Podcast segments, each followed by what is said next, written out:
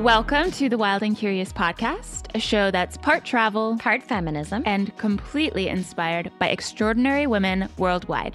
I'm Teresa Christine. And I'm Suzanne Schmetting.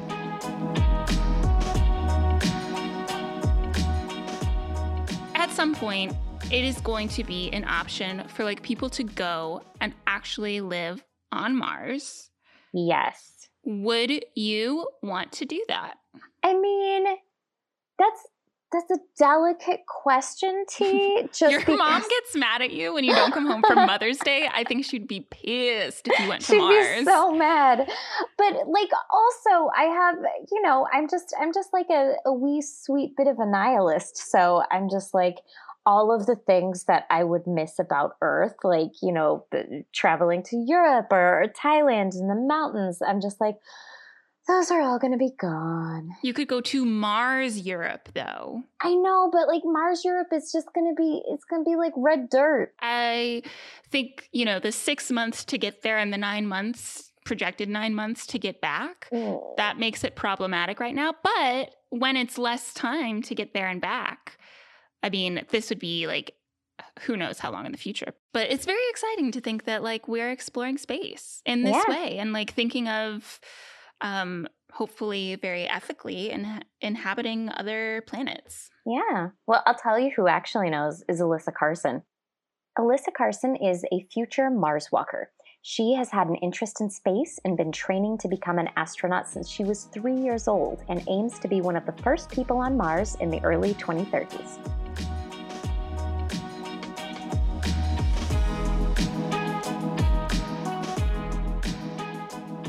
Obviously there's so many different ways to become an astronaut and kind of the the path that I've chosen or gotten interested in is wanting to be more of like a mission specialist or some kind of research scientist. So basically, I'm in school, kind of getting my degree and all, which will be useful, of course, in the astronaut selection process. But it's almost like building a resume. So, kind of the bare minimums is just having like a university degree and that sort of thing. But I wanted to have be able to have extras on my resume to kind of be able to stick out when I get to the point of applying. So, with that, um, just kind of doing anything that I enjoy that I think will be anything of a benefit on a resume. So, for example, like getting my pilot's license or doing any sort of science or research um, to be able to, yeah, pull in the resume one day. And there's certain, I mean, kind of experiences too. I saw, because obviously we've researched you and saw some videos with you. One of the things that you do is like you just went skydiving, right? Is like are there certain experiences like that that also help?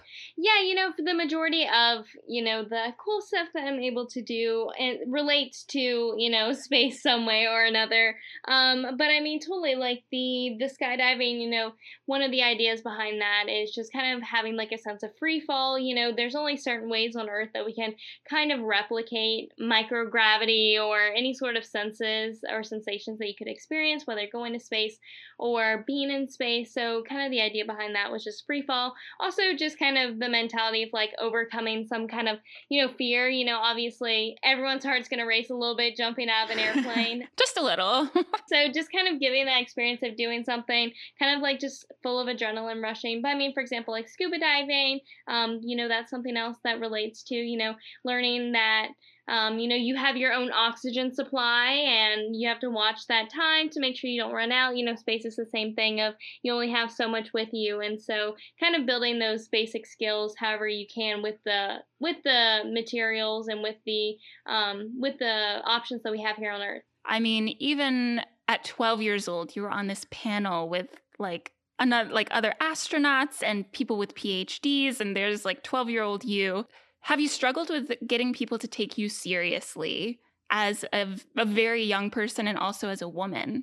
Yeah, definitely. I mean, throughout everything, especially um, with my age in general, at the majority of the stuff that I have done, um, I mean, at times it can be pretty hard. Um, you know, when I started Project Possum, which is kind of like the research organization that I do the majority of the realistic research and training with, um, you know, when I started that at 15, you know, it was all about proving myself that I was able to do the same amount of research or contribute to the research equally as, you know, some of these adults who, you know, graduate from college are successful in their own careers.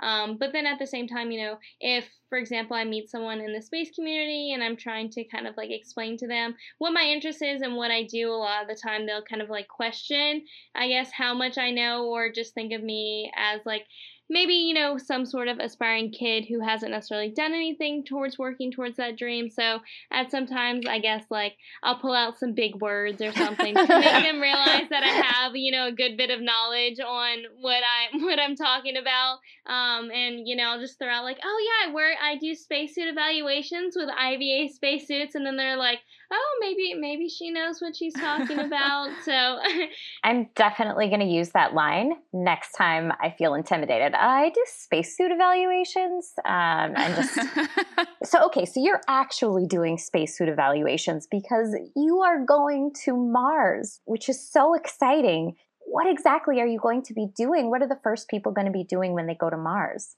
Yeah, obviously Mars would be the ultimate goal. Um, so basically, you know, from my perspective and kind of like what I would want to do on a mission to Mars and that kind of thing. Um, basically, I'm currently studying astrobiology right now, and with astrobiology, um, it's kind of just like the study of things and living things in space. Um, so, you know, you could study anywhere from bacteria to plants to entire planets or solar systems if you really wanted to. So, there's a huge variety of like research opportunities. But looking towards Mars, you know, possibly looking at the water samples on Mars, looking for any signs of bacterial life, um, maybe testing the soil samples, seeing if there's any resources or minerals that we've missed along the way that could be really useful, um, trying to learn more about the atmosphere on Mars, see how maybe we could adapt it in some way to maybe be slightly more sustainable sustainable, offer more protection while uh, humans continue to visit Mars, or even someday, you know, have some sort of civilization there. So, really, the first missions are going to be understanding what are the opportunities with Mars and, you know, what all can we actually do with the planet. Yeah, because I mean, I I dislike this idea of like, oh, we'd, you know, we're kind of trashing this planet and then we'd go to Mars and I would I would really hope that we don't trash Mars and then have to like find another planet, you know? But we are at a point where like we need to consider other options and um, going there to do research is very very exciting for for you personally what do you envision for kind of this more long-term goal for exploring space? Like maybe even far in the future after like we're all gone how do you see space exploration being more part of everyday life?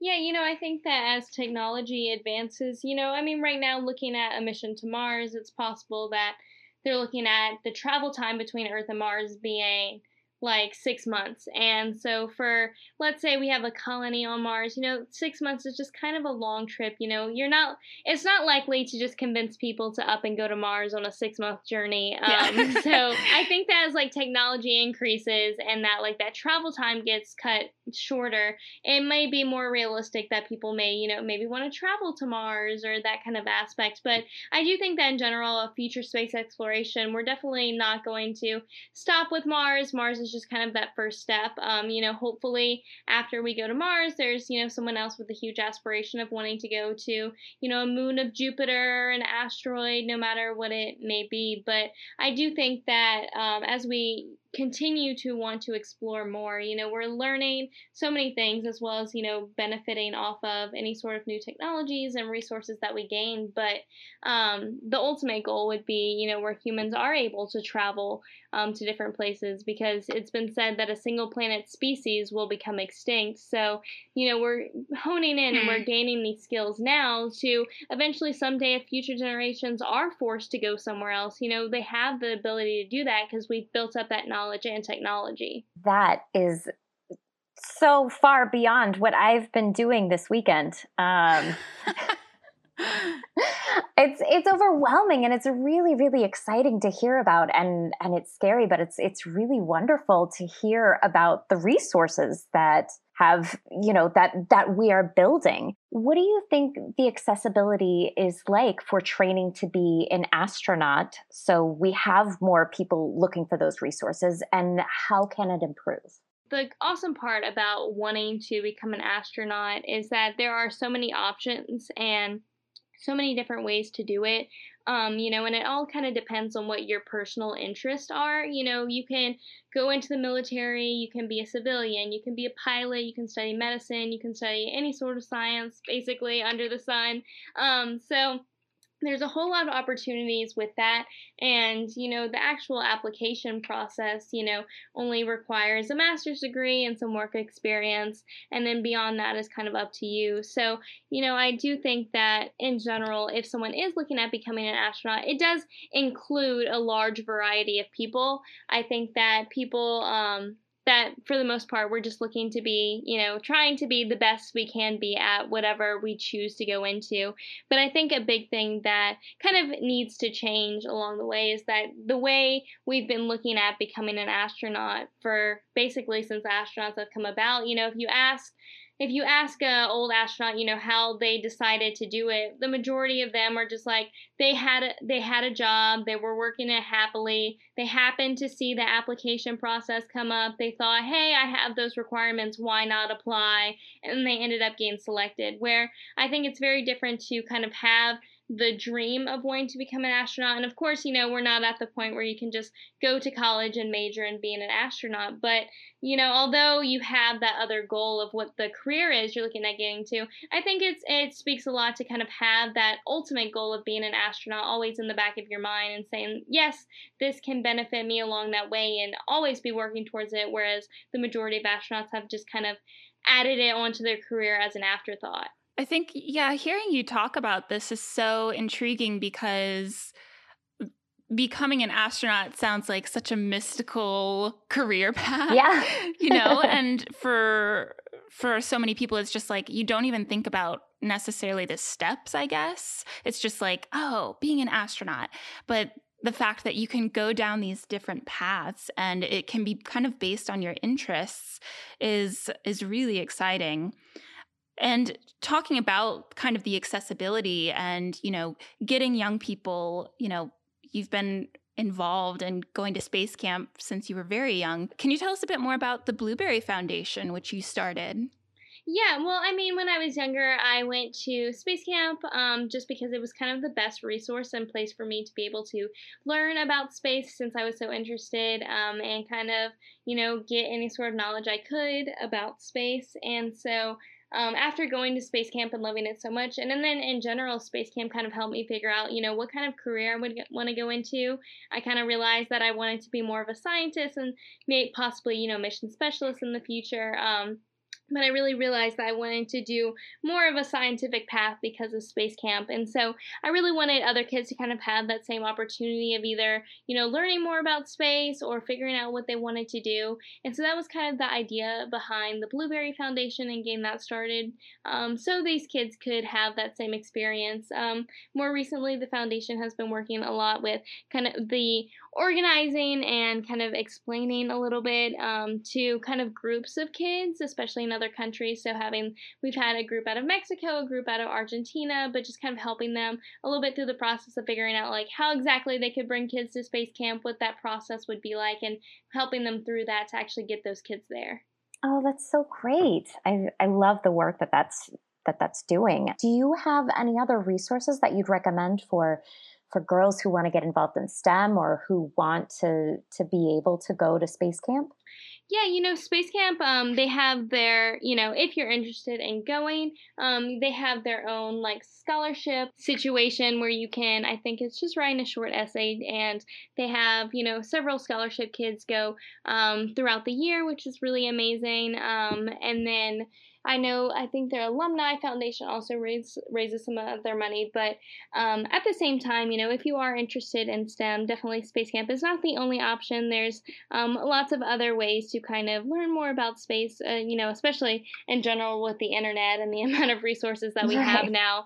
Um, but I mean, in general, you know, whether it is just going to a local science museum or anything like that, some of those small tasks can, you know, really go a long way in teaching you um, some of the basic or um, initial things, whether it's about space or STEM in general.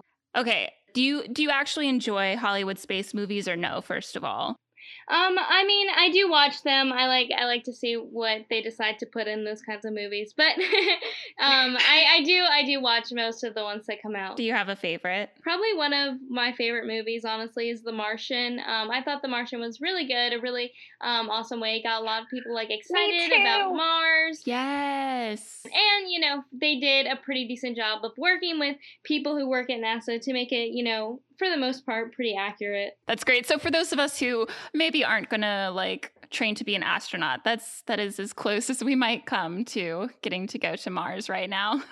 Speak for yourself. I think they have adult space camp. They do. Space camp is ages nine to ninety nine. So everyone Oh, can get on board. Yes. T, let's go to space camp.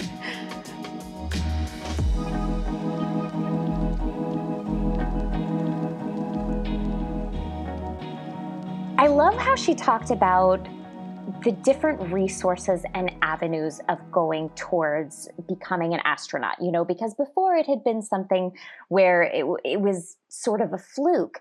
And now there's so many different paths to get to it that you might not even necessarily think of. Like, what did she say? You basically just need a master's and then, you know, you get specialized in that field and you apply and and it makes it so much more accessible. It makes it something to where I feel like I could do it. Yeah. And I think that's one of the really encouraging things, you know, when we were doing the research about Alyssa and watching her TED Talks, which any of you listening should definitely go check out her TED Talks. But she also like talks about other young people and like this like her Mars generation, like these people who are her age and a, and a little younger, you know, going to Mars and and doing this research and you know, potentially inhabiting Mars, that is a very real thing.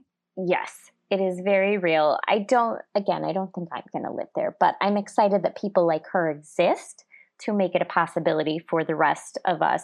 Yeah. But also, you know, being so young and so smart to be able to like foster that that kind of spark for education and for learning it is so wonderful because I think it's easy when you get older to feel like, ah, like I've earned life and like I've learned so much. But it's like you like you can always do more and it's it's really incredible to hear what young people do. It is because you know, like I'm I'm definitely getting more and more into pursuing further education for myself and and working with education in other countries. But like I didn't come to that sort of realization that that's what I wanted to do until a little bit later. And like, she's so young and she is already giving back, like, already strengthening not only her community, but like the generation underneath her. And I just, that's so cool. She is an inspiration for sure. You can learn more and find Alyssa on Instagram. Her Instagram handle is at NASA Blueberry.